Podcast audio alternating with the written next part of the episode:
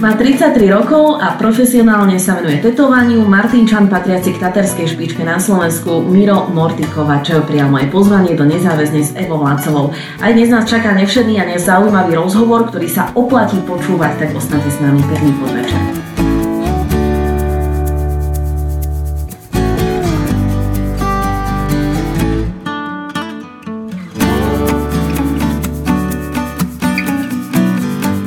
Dater Miro Mortikovačev je dnes mojím hostom v nezáväzne s Evou Lácovou.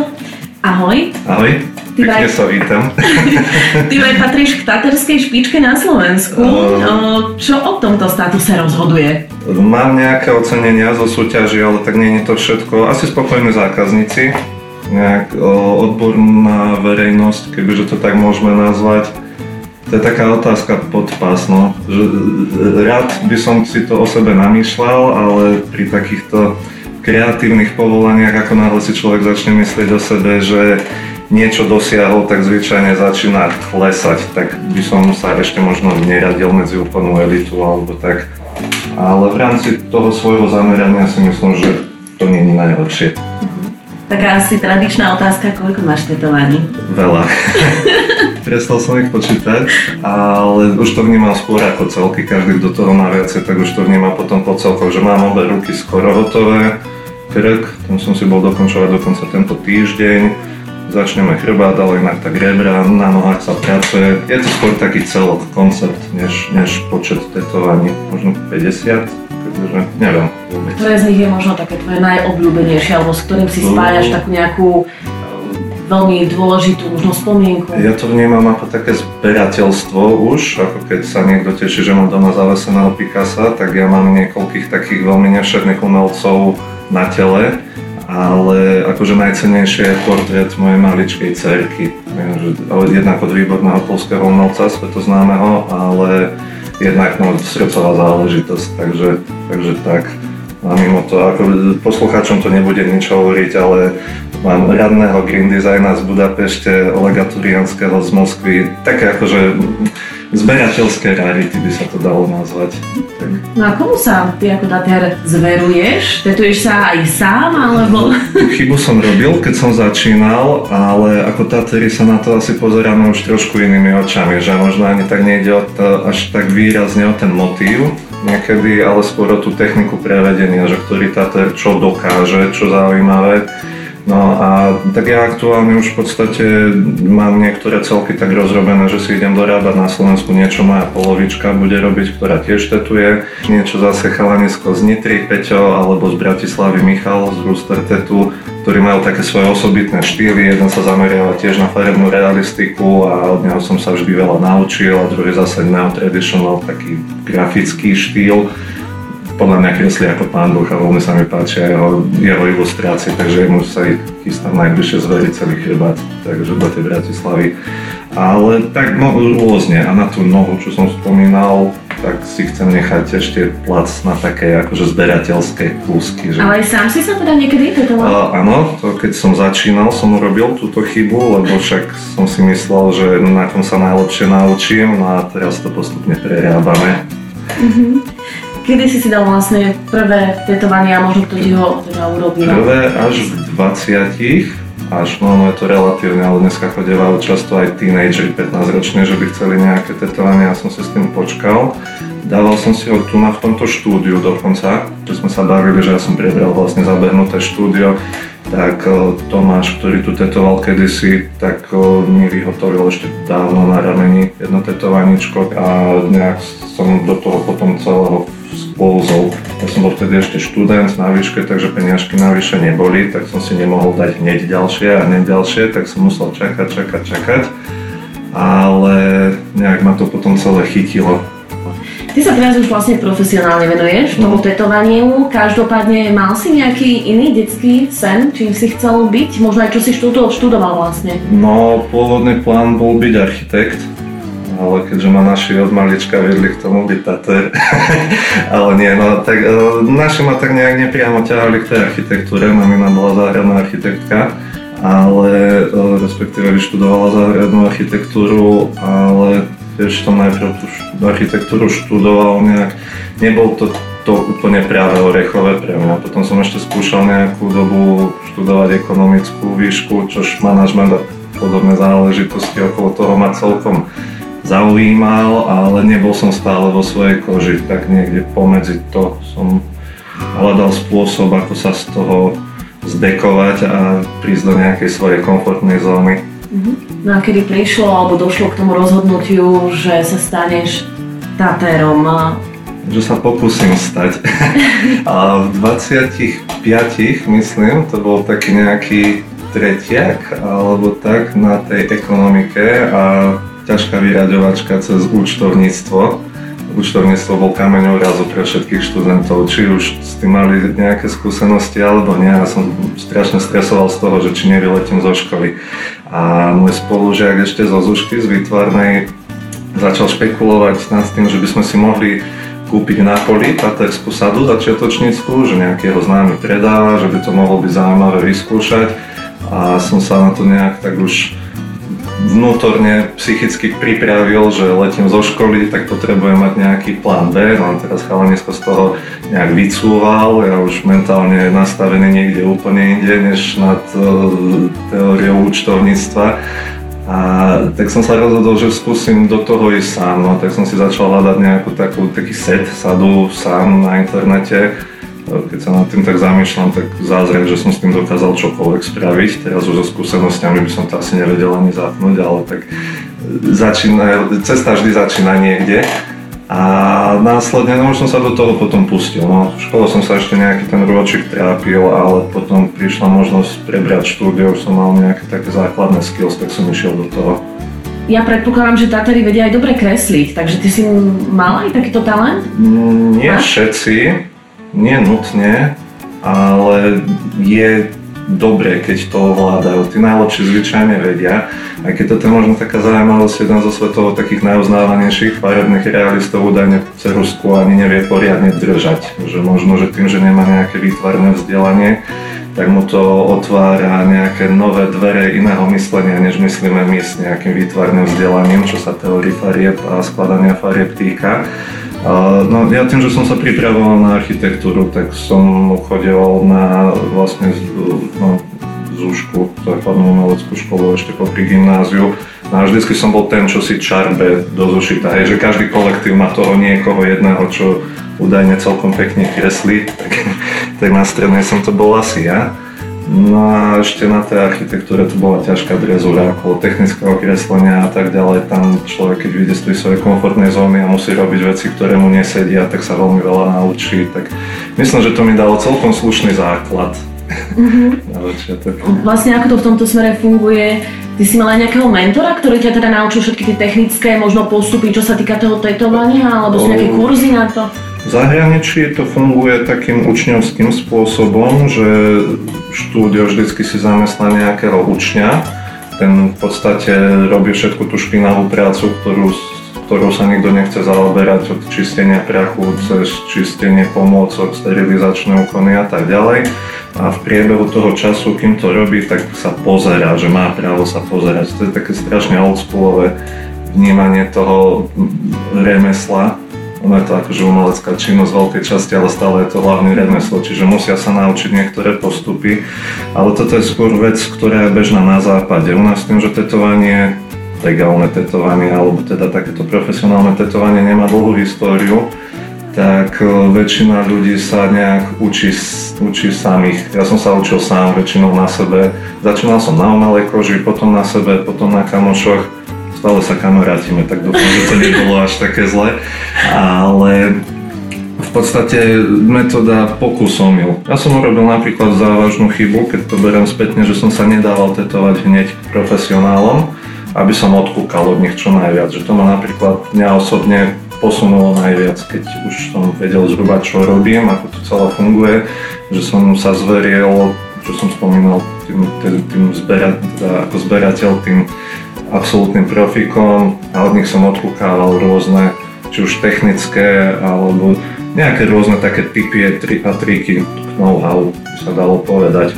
Ale najmä teda od Taterov, ktorým sa dávam tetovať pravidelne, som sa naučil najviac.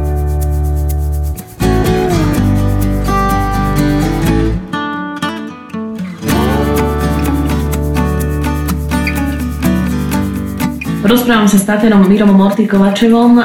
Ruky sú tvoje najväčšie bohatstvo, predpokladám. Poskytuješ im nejakú špeciálnu starostlivosť? Mal by som, ale akurát, že na snowboarde si dávam chrániče. Zanedbávam to trošku, to je pravda, ale zvažujem, že začnem chodiť na nejaké masáže, keď sa bojím nejakého karpalného tunela alebo čo do budúcna. Ale... A nejaká manikúra alebo kremiky. To, malú natieram. Koľko ľudí ti už prešlo rukami? To by som tiež rád vedel, ale nie Ty sú to... Ty sa tomu venuješ, si vramal nejakých 7 8 rokov, 8 rokov aktuálne. Tie prvé 2 roky to nebolo nejaké zvlášť intenzívne. Jedno, ono to záleží. No, keď som napríklad bol na hostovaní v Nemecku, tak tam som mával, niekedy som mal za deň aj desiatich zákazníkov, že tam to išlo ako na bežiacom páse, to bola fabrika toto konkrétne štúdio, kde som bol, ktoré teraz spomínam. Um, väčšinou teraz kvalitné štúdia skôr idú systémom jeden zákazník e, na celý deň. Či už to bude za 3 hodiny alebo za 8 hodín, je nutné sa každému venovať plnohodnotne. No a aj veľa takých profesionálnych tatérov vrátane mňa, teda neviem, čo sa radím ku ním, aby to ego nesmrdelo, ale nerobím dennodenne potrebujem si jednak trošičku uležať ten dizajn, potrebujem sa každému venovať plnohodnotne. No, nemôže sa to robiť na bežiacom páse proste. Mm-hmm. Takže neviem spočítať, aby som sa vrátil po otázke. Ako si vlastne máme vybrať e, správneho tápera? Pretože naozaj ja mám pocit, že ich celkom dosť, aj tu keď sa prejdeme po Martine v širšom aj v blízkom centre, tak tých tetovacích štúdí alebo tatérov mám pocit je naozaj celkom dosť na výber. Takže čím sa máme riadiť? E, máme celkom možno aj na Slovensku z tvojho ponímania veľkú a dobrú základňu? Aká je tá tatárska scéna? Mm, začnem s porovnaním, napríklad susediace Polsko je svetová veľmoc napríklad v tetovaní. Tam je tá úroveň neskutočne vysoká, taktiež aj na Ukrajine sú niektorí zo svetovo najznámejších Taterov, taktiež aj Maďari sú výborní. Slovensko nie je nutne, že by zaostávalo, sme proste menší, hej, takže tých Taterov není až toľko, takže tí najznámejší Veď sú, sú, sme na svetovej úrovni, máme tu veľa šikovných chalanov, aj bab, dokonca baby niektoré veľa chalanov aj predčia ale ako všeobecne by som hodnotil úroveň na Slovensku za výbornú, aj keď ešte vždy máme na čom pracovať, ale to každý. Aj tí Poliaci, ktorí majú svetové meno, ešte vždy môžu napredovať, to je tak nejak v týchto kruhoch také bežné, že nikdy není dostatočne dobre, vždy sa musíme snažiť makať a makať. No a ako si vybrať Tatera? V prvom rade musí nás zaujať jeho tvorba, treba si pozrieť jeho portfólio, O, napríklad ja sa teda zameriavam len na tú fotorealistiku a aj to prevažne sa zameriavam alebo snažím sa zameriavať na farebné projekty. O, takže niekto, kto bude chcieť ornament, napríklad ako fičali v 90. rokoch príbali, tak no, asi nebudem ten pravý, hej, že zákazník alebo záujemca si musí zhodnotiť, čo sa mu reálne páči a hľadať niekoho, kto sa venuje nejakému podobnému grafickému štýlu. Najlepšie je, keď sa s tým tetovaním naozaj neuponáhľa, ide to na celý život, takže pokúkať si rôzne štýly tetovania dneska na sociálnych sieťach je toho kvantum, hej, že spraviť si takú domácu úlohu alebo zadanie aj na celý rok, zoznámiť sa s tou scénou, čo všetko existuje, aké sú rôzne štýly, možno, že ani sa nebať vycestovať, aj ho osloví Tater, ktorý býva niekde alebo funguje niekde kľudne aj v tom zahraničí, tak niekedy sa niekedy to nemusí zlý nápad investovať do toho trošku aj času, aj peňazí. Takže hlavne zaujímať sa o to, spraviť si adekvátny prehľad, stanoviť si priority. No ak bude priorita, aby to bolo čo najlacnejšie, tak samozrejme asi to nebude to najkvalitnejšie. Na druhú stranu zase nie nutne znamená, že ak je to drahšie, je to lepšie. Takže no, hľadať a vyberať z rozvahou. Sú aj tetovania, ktoré odmietaš? Už si odmietol niečo vytetovať? Lebo zrejme predpokladám, že sú aj vo vašej oblasti možno motívy, s ktorými sa možno aj ty nevieš niekedy stotožniť.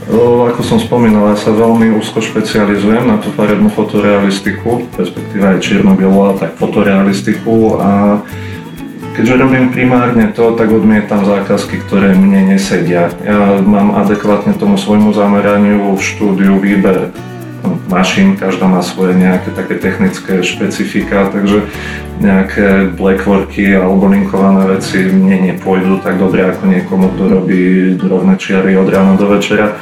Takže áno, no väčšinu času záujemcov o tetovania, akým sa nevenujem, odmietam. Mm-hmm. Tento rozhovor, ako sme už spomínali, nahrávame u teba v tetovacom štúdiu. Ja som, musím sa priznať, v takomto priestore vôbec poprvýkrát.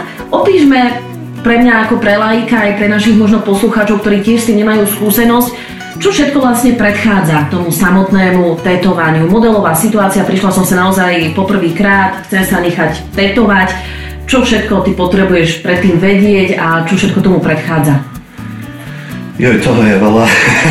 Takže najprv utrpenie, celá puberta, kreslenie, žiadny voľný čas a tak ďalej. Nie, srandu si robím, aby som preskočil tie také e, keci okolo toho a vtipky. E, ja si vždycky musím napríklad nachystať tú pracovnú plochu, že z môjho pohľadu ja to preberiem že priamo pred samotným tetovaním my musíme dbať samozrejme prioritne o čistotu jednak priestorov, jednak pracovnej plochy, používame prevažne jednorázové už dneska pomôcky, čo celý proces značne uľahčuje, ale z tohto hľadiska pre nás, čo ľudia nevidia, lebo ja napríklad si chystám pracovnú plochu vždy dopredu, aby zákazník potom nemusel čakať a sledovať ma, kým si niečo nachystám, kým je v tej takej nervozite pred tetovaním.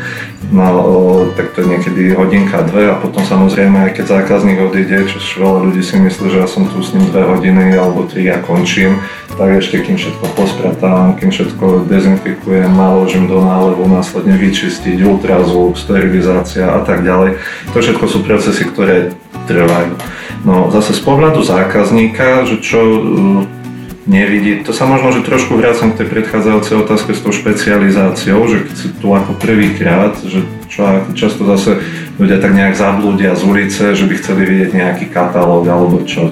Možno, že teda samozrejme ešte určite existujú štúdia, kde to robia aj takýmto štýlom, ale no, profesionálnejšie ladené štúdia vždycky robia dizajn zákazníkovi na mieru. Čiže priniesť obrazok z internetu je možno, že nápomocné z hľadiska toho, že viem, čo sa danému človeku páči, ale nie z hľadiska toho, že ja by som ten dizajn išiel použiť.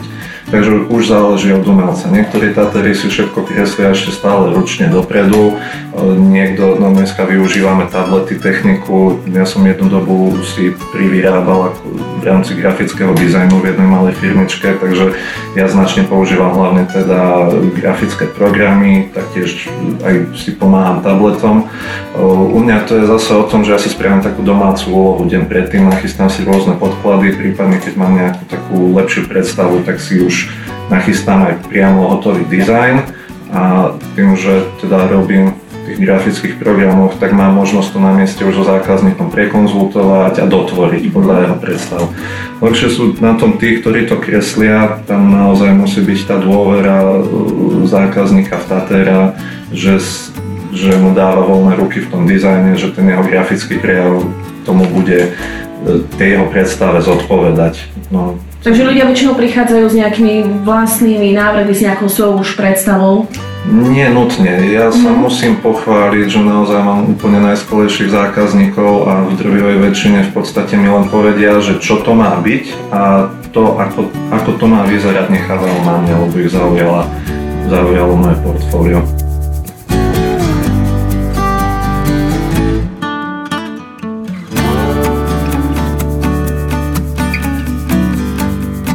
Možno zaujímalo, či sú aj v tomto smere v oblasti tetovania nejaké trendy. V minulosti si pamätám, keď som niekoho stretla, tak to boli nejaké čínske znaky, uh, dátumy narodenia, partneriek, detí, mená. Stále to fičí? Stále je to in?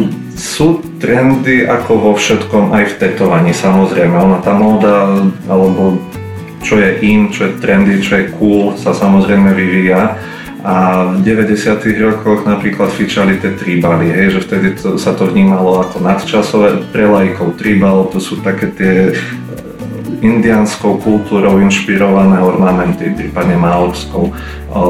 Svíte čierne línie, kliky, háky.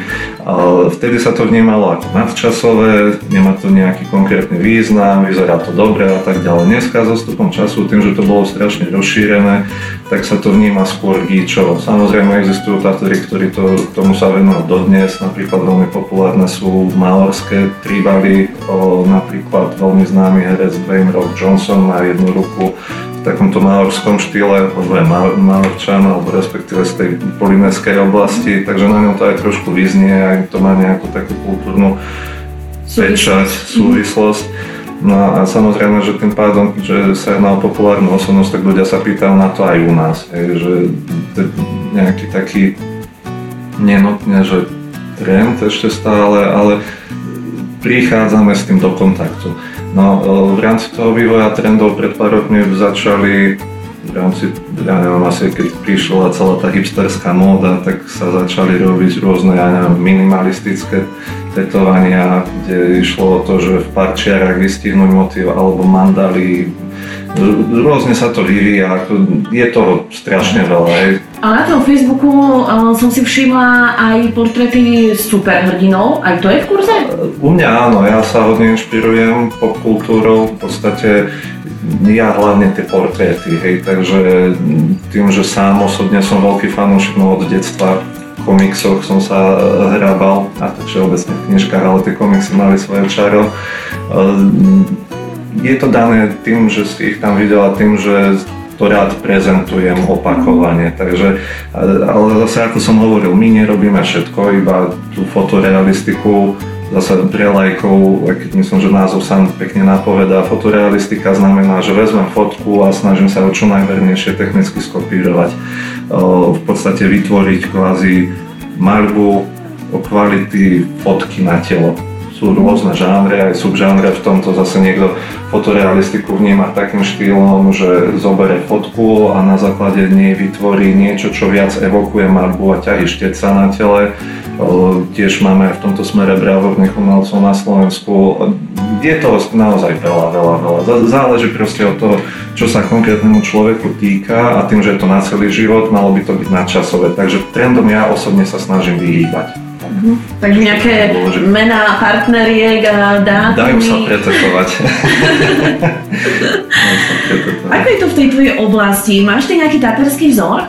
O, niekoľko. Možno, že nie nutne vzorov, ale sú mi sympatické, dá sa povedať, až priam hodnoty, ktoré prezentujú. Hej, že sú tatery, ktoré sa prezentujú takým až rock'n'rollovým spôsobom života, že tetujú raz za deň, že raz za týždeň a celý zvyšok týždňa party a sú zase takí tí usilovní mravčekovia, ktorí sú síce extrémne talentovaní, extrémne úspešní, ale nos nemajú príliš hore a miesto toho sa venujú rodine a tak ďalej. Takže ja som skôr taký už teraz ocestované svoje mám, takže doma setko a pre mňa je priorita ísť zodpovedne do práce, mať všetko na čas tak, ako som slúbil, držať si slovo venovať sa rodine následne. Takže keď príde na vzory, tak mimo toho grafického, samozrejme, že sú Tatery, ktorých až nechápem, ako dokážu niečo také vytvoriť, ale o, skôr z toho celkového hľadiska. No, technická dokonalosť pri tetovaní neexistuje úplná, ale tí, čo sa tomu snažia dostať, tých obdivujem, tak som to mhm. nazval. Pri akej príležitosti sa vlastne ľudia nechávajú najčastejšie tetovať? Vierim na to, čo by malo tetovanie vystihovať? Našu osobnosť, e, nejakú udalosť v našom živote, ako to vidíš ty? Zase záleží od človeka. Napríklad ja mám na stehne červené kreslo vytetované a každý sa chytá za hlavu, že prečo červené kreslo. E, je to v takom zvláštnom grafickom graffiti štýle, vedľa toho je hodená knižka ešte, ako, no, mne to evokuje detské časy, keď som u starky sedel v kresle a listoval si v knižkách od rána do večera. A nie nutne by to muselo niečo vystihovať zdieľať. Z mojej skúsenosti, čím hlbšiu pointu sa ľudia snažia tetovaniu dať, tak tým je väčšia pravdepodobnosť, že to budú časom lutovať. Že niekedy naozaj niektoré veci, ktoré si ľudia dajú len preto, že sa im páčia a vyzerajú dobre, ale sú výborne spracované, im prídu hodnotnejšie. Napríklad, o, ako si spomínala, tých superhrdinov, je, že niekto sa chytá za hlavu, že bože, no kto si môže dať Ironmana vytetovať. No prečo nie? V zásade funguje ako taký totem, symbolizuje nejaké, ja neviem, či už povahové vlastnosti, alebo takisto ako keď neviem, veľmi, veľmi extrémne žiadané sú portréty vlkov. Že aj tie zvieratá v zásade dá sa hovoriť o nejakom totéme, že reprezentujú nejaké... stotožnenie možno. Áno, že nie len to, že sa im páčia, ale reprezentujú nejaký súbor predstavovaných si vlastností, vlastnosti, alebo čo si ľudia chcú namýšľať o tom, ktorom objekte, mm-hmm. zvierate a tak ďalej. Ale zase netreba to preháňať s tým hľadaním, hľadaním pointy. Napadol ma, ale pri tejto príležitosti jedna taká no, anekdotka, prípad, naša kamarátka z Bratislavy, o, zo štúdia z Bratislavy, mala takú príhodu, že zákaznička chcela niečo v spojitosti s rodinou, o, strom a dátumy detí. A to my vnímame v branži trošičku ako kliše, hlavne tie dátumy, ale zase záleží od prevedenia. No pýtala sa teda tej zákazničky, či tie decka nič nevystihuje, že čo, čomu sa venujú, alebo tak, že nejakých metam že toto bude náročné vyskloňovať metafora, takže metaforizovať do toho tetovania. No a zákaznička teda spomenula, že jeden sa venuje spevu a druhý zase cyklistike. Tak uh, nakoniec vznikol veľmi príjemný obrázok, kde o strom bol opretý bicykel a na vrchu spieval vtáčik. Hej, a už je tá prezentácia úplne o niečom inom. Takže naozaj najlepšie, keď viete čo a necháte na nás, že ako súvise toho, čo si hovoril, mi napadá otázka, aké bolo možno také najnevšednejšie tetovanie, ktoré si robilo. Také, také pre teba naozaj, že... To záleží od uhla pohľadu. No. To je pre mňa osobne, z môjho pohľadu, uh, utkol mi v pamäti chalanisko, ktorý si dal na ruku pri prstoch brokolicu ja som to bral ako výzvu, lebo však ak viem spraviť graficky zaujímavú brokolicu, tak už zvládnem čokoľvek. No a zase veľa ľudí sa napríklad pozastavuje, uh, niekto rád provokuje, že sú aj ľudia, ktorí si dávajú vyslovene až sexuálne tetovania a niekomu prídu absurdné tie, zase kto rád provokuje, tak pre neho je to prirodzené, že to pre iných nie. Záleží od uhla pohľadu, no veľa, neviem, no, či z môjho okolia, z toho, akej hudbe, akú hudbu počúvam a v akej hudobnej scéne som sa vždy pohyboval, tak bývajú veľmi časté rôzne až démonické motívy a tak ďalej. Niekto by si to nedal, aj pre niekoho je to absurdné, pre mňa je to úplne bežné, že ja sa nad tým ani nepozastavujem, takže záleží naozaj od uhla pohľadu. Vraví sa, že tetovanie je ako droga, že keď ano, si dáš ano. Eh, jedno, tak chceš ďalšie a ďalšie a ďalšie, čo je na tom pravde? Eh, je to tak. Ja by som začal tým, že môžeme ľudí kategorizovať do, nie, do štyroch kategórií. Prvá, ľudia, čo tetovania nejavia záujem alebo si ho nechcú dať, proste nemajú. Potom ľudia, čo si dajú jedno a dosť, buď ich to bolí, alebo naozaj proste im stačí. Väčšinou to býva také, že ja neviem, jedno malé meno dieťaťa, alebo ja neviem, svoje znamenie, mali túžbu splnené, vybavené. Potom ľudia, ktorí by si aj dali viac, ale treba nemajú možnosť, alebo tomu až tak nepodľahnú, ale skončia od takých tých troch, štyroch, dvoch, troch, štyroch zvyčajne. No a potom ľudia, čo tomu podľahnú a nezávisle na tom, že či sa jedná o, ja neviem, muzikantov, manažerov, doktorov, už podľa svojich možností idú, že dajú si celý chrbát alebo všetko viditeľné a tak ďalej, ale naozaj tým žijú.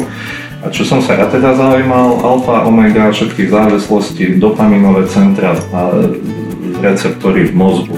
To je síce skôr otázka na medikov, ale ono, tetovanie spúšťa veľmi zaujímavý proces v tele. Tým, že samozrejme sa jedná o atypickú činnosť, človek sa dostáva do stresu. Bojí sa samozrejme bolesti, ona aj tá bolesť vyvoláva nejaké reakcie, čiže telo začína tvoriť kvanta adrenalínu. V reakcii na to idú endorfíny. Endorfíny sú vnímané ako hormóny šťastia, ale je to hlavne kvôli tomu, že teda aktivujú dopamínové centra v mozgu a dopamín je v podstate niečo, čo spôsobuje alebo situácie, ktor- pri ktorých sa aktivuje uh, jeho prijímanie alebo akceptovanie v mozgu, to neviem presne ako funguje, uh, sú podstate pre telo v podvedomí vnímané ako situácie, kedy telo dostáva odmenu. A to je vo veľmi širokom spektre. Športovci to zažívajú. Taká eufória ako Áno, v zásade veľmi zjednodušene povedané. Športovci to zažívajú pri vrcholových výkonoch a napríklad, čo som si teda takto o tomto čítal, fajčiari pri cigarete, kávičkári pri káve a ide to až k narkomanom a feťakom pri týchto rôznych záležitostiach. Čiže Áno, je to závislosť, ale dúfam, že nie negatívna.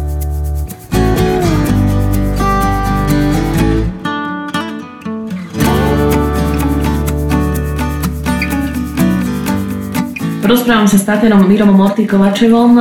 Ty nemáš potetovanú tvár, ja som sa niekde dopočula, že to je vlastne taká stigma. Vraj to začína ale od krku, takže ty už máš aj ten krk, ako vidím, potetovaný. Mm. Pôjdeš aj vyššie? No, tvár neplánujem. Mne osobne sa to vizuálne nepáči. Ja som v tomto taký Vyrastal som na Robocopovi, takže sa mi páčilo, ako to malo olemované, tú tvár, takže v podstate ja som splnil svoje požiadavky. Snažím sa ľudí, čo to majú, neodsudzovať, ale napriek tomu, že sa venujem, čomu sa venujem, považujem sa za formálnejšieho človeka a nemám rád takéto vyslovene cirkusanstvo okolo toho. Bavili sme sa ešte predtým, že ne, nejak neobľúbujem tie stereotypy, alebo respektíve bavím sa na nich tým, že ich rád búram a ľudia sú z toho prekvapení, ale potom je práve tá kategória ľudí, čo si pacnú niečo na tvár. Poznám aj inteligentných chalanov s tetovaniami na tvári, to je o tom potom, ale je naozaj veľa ľudí, čo z toho spravia takú šaškárnu a mne sa to nepáči, ja sa to snažím vnímať skôr umalecky. Ehm, fungujú vlastne, možno už sme to tak načrtli, fungujú ešte vlastne nejaké také predsudky, čo sa týka tetovania. Vieme, že hlavne tá staršia generácia si naozaj v minulosti tetovanie spájala s nejakou nezákonnou činnosťou, s väzením a tak ďalej. Zmenila sa spoločnosť svojho ponímania, možno aj tvoja vlastná skúsenosť? Mení sa určite v lepšom, ale tak ono, tej staršej generácii sa to nedá brať za zle, no nebolo to len stereotyp, ono to bol fakt. Hej, že kto mal tetovanie, tak buď vyšiel z basy, alebo bol vojak, alebo námorník, neviem, no naozaj to tak bolo, takže logicky to majú zaužívané.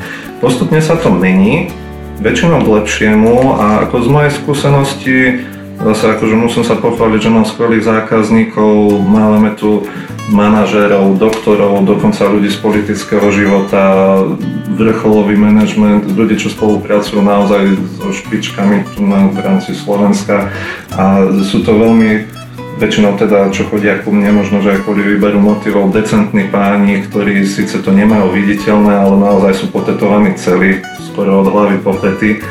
Takže Tie stereotypy myslím, že už sa zmazávajú, už je to každého osobná vec. Dokonca som sa dopočul, že v niektorých tých väčších mestách v okolí funguje uh, tetovanie ako taká prezentácia sa uh, takého, no, ako by som to nazval, takého mamonu, že mám na to, ľudia sa chcú ukázať, že mám na to dať si pekné tetovanie, podobne ako keď si mladý chalan kúpi pekné auto na 20-ročné splátky, aby sa predvádzal, tak si niekto dá spraviť kvalitné tetovania, aby to bolo na ňom hneď vidno, že niečo dosiahol, nejaký svoj štatút spoločnosti, spoločnosti.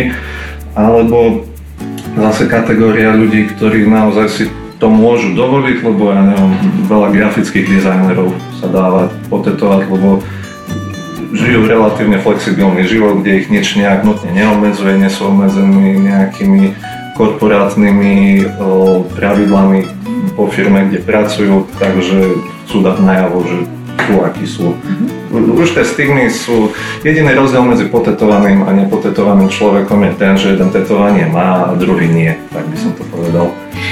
Ty keď sa stretávaš s svojimi kamarátmi alebo možno aj už úplne cudzími ľuďmi, je úplne prirodzené, predpokladám, že často sa pýtajú, wow, že aké máš tetovanie, čo to je. Rád prezentuješ svoje tetovania, alebo je ti to skôr už také možno nepríjemné, keď sa ľudia pýtajú a hľadajú v tom nejaký význam a No napriek môjmu výzoru, ja som v tomto skôr taký introvertný, že tie tetovania, aj keď mám ich viditeľné a viem, že pútajú pozornosť, ja tú pozornosť nejak e, nevyžadujem a nemám ani moc rád.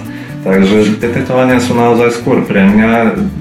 Samozrejme, viem, viem ma potešiť, keď to niekto vie oceniť, že wow, ty máš od toho green designa, čo som spomínal, že taká pre mňa zberateľská rarita, alebo ktoré sa neviem, či 5 rokov čaká na termín aktuálne. ale nejak nemám to zbyto, nemám to rád. Väčšina ľudí, čo majú tých tetovaní takto priveľa, nemá rado takéto asociálne otravovanie, že pre Boha ukáž. Uh-huh. A čo je vlastne pre Tatera takým vrcholom? Pre športovcov sú to medaily, e, pre umelca je to možno nejaká výstava v nejakej prestížnej galérii? Ako je to u vás? Tak tiež záleží od Tatera. Pre niektorých Taterov je najväčším snom alebo takou najväčšou vychytávkou stať sa sponzorovaným umelcom, že neviem, byť sponzorovaný farbami, ktoré používajú a dostávať tie farby zadarmo alebo mašinkami, ihlami. Sú to obrovské úspory, pre niekoho zase je veľmi dôležité vyhrať na súťažiach. Ja sa musím pochváliť, že mal som veľké úspechy, pre mňa veľké úspechy na súťažiach. Podarilo sa mi na niekoľkých aj opakovane pre mňa významných podujatiach ukoristiť nejaké ocenenie ale ono zase záleží od uhla pohľadu. Ono v konečnom dôsledku je to diplom z kreslenia, je, že nemá to nejak, zase, že by to malo byť až také dôležité, ani nie to športová disciplína merateľná. To som sa chcela opýtať, že ako prebieha súťaž tetovaní vlastne, že v čom spočíva? Tomu sa dostanem, ale ešte by som to tak porovnal ku krásokorčulovaniu. No, je tam porota a hodnotí sa to veľmi podľa mňa subjektívne, čiže relatívne objektívne pre mňa napríklad je dôležitejšie než toto oceňovanie, že mám spolo, spoločný, že mám spokojných zákazníkov a vracajúcich sa stavu klientov. To je pre mňa absolútne to najlepšie a naozaj, že si s tými zákazníkmi vybudovávam už až kamarátsky vzťah. To je, mňa teší osobne toto najviac.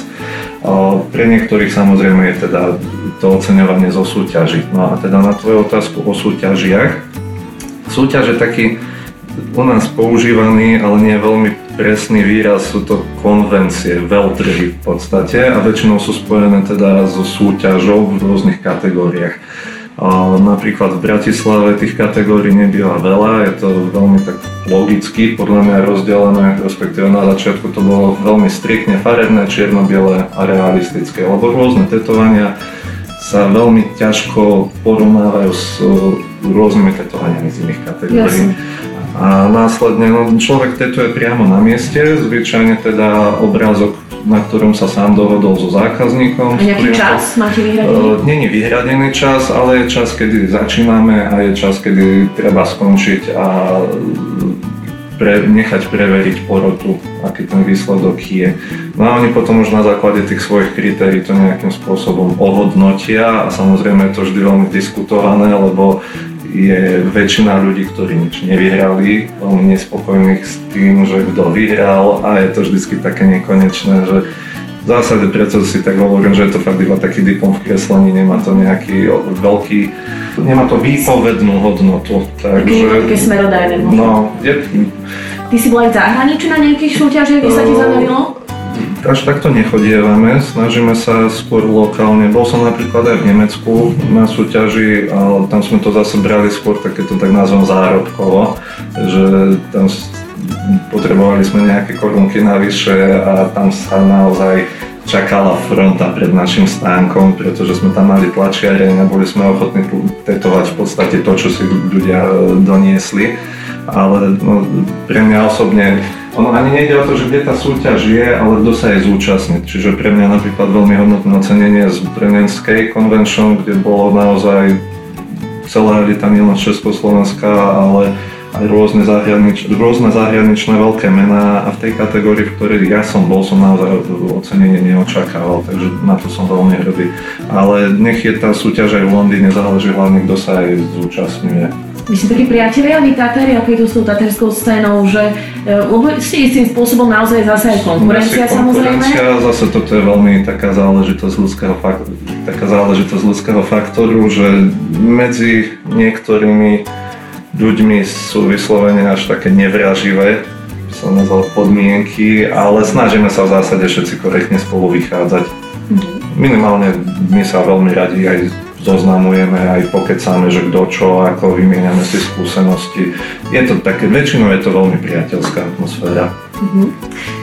Trpíš chorobou z povolania, ak to tak môžem nazvať, všímaš si tetovania na druhých uh, ľuďoch, napríklad, ja neviem, keď si na dovolenke pri mori, ide, ide okolo nejaký pán alebo nejaká kočka s tetovaniami, tak... Uh, Keby len to, ja som v tomto ešte horší, že by som tak sa snažil docieliť u ľudí to, aby nesúdili ľudí podľa tetovania, ale ja tých ľudí tiež nejakým spôsobom nechcene si zaradujem, zaškatulkujem, že aha, tento má toto a ten spada do takej kategórie pre mňa a áno, všímam. Všímam, sledujem to, padne mi to do oka, či chcem, či nechcem. No a pamätám si taký prípad v jednom obchodnom centre, pred nami stal na pokladni chalanisko s menom synčeka a dátumom a s malým synčekom, ktorý evidentne podľa toho dátumu zodpovedal tomu, že to bude asi on tomu nejaké srdiečko, evidentne bol teda nadšeným mladým oteckom a vytrhol mu, neviem, či vtedy či si, či čo z ruky a ohúkol ho dosť tak vulgárne. Tak som si tak pomyslel, no, otec roka, hlavne, že má tetovanie. Mm. tak áno, no, aj ja sa s tým stretávam, že si to tak všímam, tak rôznorodne, no, ale zase naozaj v tých tetovaniach sa orientujem, takže sem tam to aj triafam, čož na čím som hrdý teda.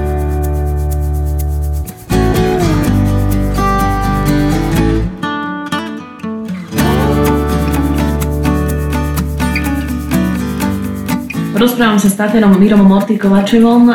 Aj tvoja priateľka vlastne tetuje, ak sa nemýlim, čo vás dalo dokopy, práve to tetovanie?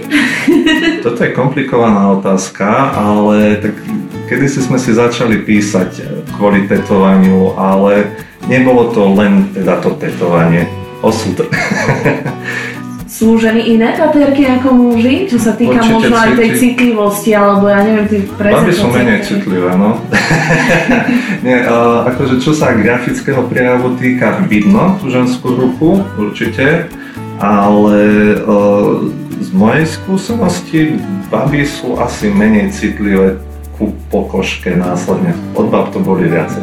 Ale nie, nedá sa to kategorizovať, ale priamo v tom tetovaní až taký rozdiel nevidím. Skôr v tých dizajnoch cítiť, cítiť tú ženskú ruku, cítiť, že to je úplne niečo iné. Ale tak stále je to asi prevažne mužská záležitosť. Je prevažne, ale napríklad neviem teraz, či v Holandsku alebo v Belgicku sa organizuje každoročne čiste ženská taterská súťaž alebo konvencia, teda mm. Beltrch. Inšpirácia je tiež veľmi dôležitá, aj napriek teda tej fotorealistiky, ako si spomínal. Ty si s týmto nikdy nemal žiadny, žiadny problém? Sú horšie dni, kedy naozaj cítim nejaké také tvorivé nedostatky v sebe, ale v zásade nie. Tým, že sa tým živím plnohodnotne, nevenujem svoju pozornosť až tak iným starostiam mimo teda akože realite všedného dňa a životným problémom a peripetiám, tak môžem sa sústrediť na tú tvorbu, takže v podstate konštantne v hlave sa mi točia variácie na všetky projekty, ktoré sú predo mnou, takže nejaké také zatiaľ kritické dno dúfam, že som nedosiahol, že by som si ho nevšimol. Myslím, že nie. Takže ani nikdy ťa to neprestalo nejak baviť, že si mal také obdobie, ja neviem, že si nezobral tú ihlu do ruky možno týždeň, proste, že sa ti nechcelo alebo... Nie, nie, nie, to vôbec. Akože samozrejme, že človek cíti niekedy také vypätie, že potrebuje dovolenku ale tak tvoja práca je určite náročná aj fyzicky napríklad. Koľko hodín tetuješ v kuse, alebo ak máš nejaké prestávky, ako to funguje? Na chrbáta zápestie ja sa snažím zameriavať na tie väčšie projekty, čiže je to zvyčajne 5 až 8 hodín. To by samozrejme aj pre toho zákazníka bolo veľmi náročné. Zvyčajne raz za nejaké dve hodinky si dáme pauzičku, trošku sa povystierať, vecko, kto fajči, tak samozrejme nevydrží dlho bez tej cigarety, ale Snažíme sa skôr tak systematicky s nie veľkými pauzami, ak nerátame tú obednú pauzu, ale totiž po tej prestávke telo je citlivejšie. Adrenalín upadá, zase kým sa naštartuje celý ten chemický proces, takže väčšinou sa snažíme valiť ako rakety. No, pre mňa, no, pre každého tátera chrbát, zápestie, niekedy lakeť, ale tak snažím sa, teraz moc nemáme čas pri malej, ale chodieval som aj cvičiť, tak akože no, v rámci možností. A popri tetovaní napríklad, ja neviem, zvykneš počúvať hudbu alebo sa rozprávať so zákazníkom alebo preferuješ ticho, ako je to s tebou? Ja osobne som si všimol na sebe, že v záležitosti od hudby idem, sa mi mení tempo že pri rýchlej hudbe ako keby idem podvedome rýchlejšie, takže tú hudbu som vypustil. Väčšinou nejak tak, no väčšinou sa rozprávame. Pri najhoršom teda sa tak si zákazník pustí nejaký film, seriál, ale v druhej väčšine, ja som myslím, že to počuť, ukecaný človek a naozaj aj tí moji zákazníci ma zaujímajú zaujíma ma, kto je, čo je, čo robí, čomu sa venuje. Tie rôzne pohľady na svet sú fascinujúce. Takže rád si aj vypočujem toho človeka a aj vyventilujem ústa. A ktorú možno časť tela tak tetuješ najradšej? Ja preferujem lítka a predlaktia. Kvôli tomu, že na tej pokožke sa pracuje najľahšie. Veľmi neraz napríklad rebra, alebo respektíve zákazníka, ktorého som predtým netetoval, s ktorým som nepracoval, neviem, či by som prijal na niektoré extrémne citlivé alebo gumené časti tela, alebo po tej technickej stránke vyhotoviť to v adekvátnej kvalite je potom oveľa náročnejšie. Ktorými vlastnosťami okrem talentu musí podľa teba disponovať Tater? Hmm, tí najlepší z môjho pohľadu sú hlavne skromní chalani väčšinou, čo som si teda všimol, skromný a pracovitý treba mať v sebe také, taký ten kumšt vedieť vydržať. Samozrejme je dôležité nebyť nejaký zbrklý, no, no je to nadlho, hej, netreba robiť príliš rýchlo, čiže ale no, hlavne nesme to ego ľuďom prerastať cez hlavu. Veľa Taterov, výborných Taterov sa vyslovene pokazilo aj v tvorbe, no, v komunikácii s ľuďmi práve kvôli tomu ego, že niečo dosiahli, ich ponímaní úžasné výsledky a sú z nich hore a to potom naozaj vidno aj na tej práci. Je to podobné ako s hudbou, ja tam vidím takú paralelu, že kapely, kým začínajú vyslovene v tých garážach a snažia sa dostávať na koncerty, tak do toho dávajú kus srdca ako náhle príde nejaký komerčný úspech, je to záležitosť peňazí a biznisu a už im tú tvorbu až tak, my to tak nazývame, už im to neverím. No a to isté je to potom aj s tými tapermi, že keď sa dostanú do tej komerčnej bázy a zaujímajú ich len tie peniaze, že môžu vyhotoviť síce vizuálne atraktívne kúsky, ale není to také ako v tom vrcholovom. Ja už smerujem vlastne tou otázkou v podstate k tej záverečnej otázke, pretože sa blížime pomaly ku koncu. Ty máš 33 rokov, ako som spomínala, vlastne ty patríš naozaj k takej tej taterskej špičke na Slovensku a dosiahol si veľmi veľa preto aj tá moja otázka vlastne znie, keďže tá moja relácia je taká inšpiratívna, že ktoré možno z tvojich vlastností ti naozaj pomohli dostať sa tam, kde si teraz, vyprofilovať sa, mm. uh, mať svoje tetovacie štúdio a naozaj vytvoriť si um, klientelu, stálych zákazníkov a tak ďalej. To je veľmi náročná otázka, tým, že je smerovaná na mňa samotného, to je o sebe sa najťažšie však hovorí. E, neviem, nejaká taká zadubenosť, že aj keď mi to nešlo z počiatku, proste som tvrdo išiel za svojim cieľom asi, ale nie je to zase tak úplne 100% pravda, lebo zase nebolo to také, že musím a trhal som si vlasy, ak mi to nešlo. Mal som niečo také, nejakú vidinu toho, čo som chcel a išiel som, ale Išiel som si za tým, ale úprimne dúfam, že toto je ešte ten vrchol, ktorý som dosiahol a že ešte tá životná cesta ma zavedie na zaujímavé chodničky. Je to vlastne práca na celý život? Ja ani neviem, že... Väčšinou áno. Akí sú takí tí najstarší tatéry, vôbec netuším. U nás je to samozrejme iné, ale v zahraničí vidno starých dedov, ktorí sa tomu stále venujú, hej, že to je, to skôr životný štýl v podstate, je to taká tá, človek musí byť aj workoholik pri tomto samozrejme a je to, sú to dlhé odsedené hodiny väčšinou, takže človek to musí mať v sebe, ale e, naozaj veľa ľudí trpí takou láskou k tomu remeslu, takže pokým nevyhoria. na tomu sa snažím vyhybať, ale možno, že do budúcna by som si to tetovanie chcel hlavne nechať ako taký koníček, ktorý ma baví a popri tom, ak sa zadarí ešte niečo ďalšie si rozbehnúť, uvidíme, no ale to, že to sú len také, že možno by som aj. Ty si spomínal vlastne rodičov, súvise s tým, že oni mali záujem o to, aby si študovala aj... Mm, to som si srandu robil, lebo to padol hej. taký vtip, lebo pýtali sa minule, boli sme na návšteve u svokrovcov a mali návštevu, ktorá sa pýtala, že ako sme sa k tomu dostali a svokor nadvehol s takým nonšalantným úsmevom. No čo ti poviem, od malička sme ju k tomu viedli. O, lebo ja som jedila na to, že, že ako, ako možno rodičia aj vnímajú teba nielen z pohľadu Tatera, ale možno aj z pohľadu tvojich tetovaní, že aký majú oni k tomu vzťah? Mamina z počiatku samozrejme nadšená nebola, to je jasné, že keď prišla domov a počula ten zvuk od mašiny, tak nebola zrovna nadšená, lebo som do toho vtedy všetky svoje úspory vrazil. A to som vždycky chodil tak, že cez výšku, cez leto niekde do zahraničia si to odmakať, aby som, som si vedel prilepšiť počas štúdijného obdobia.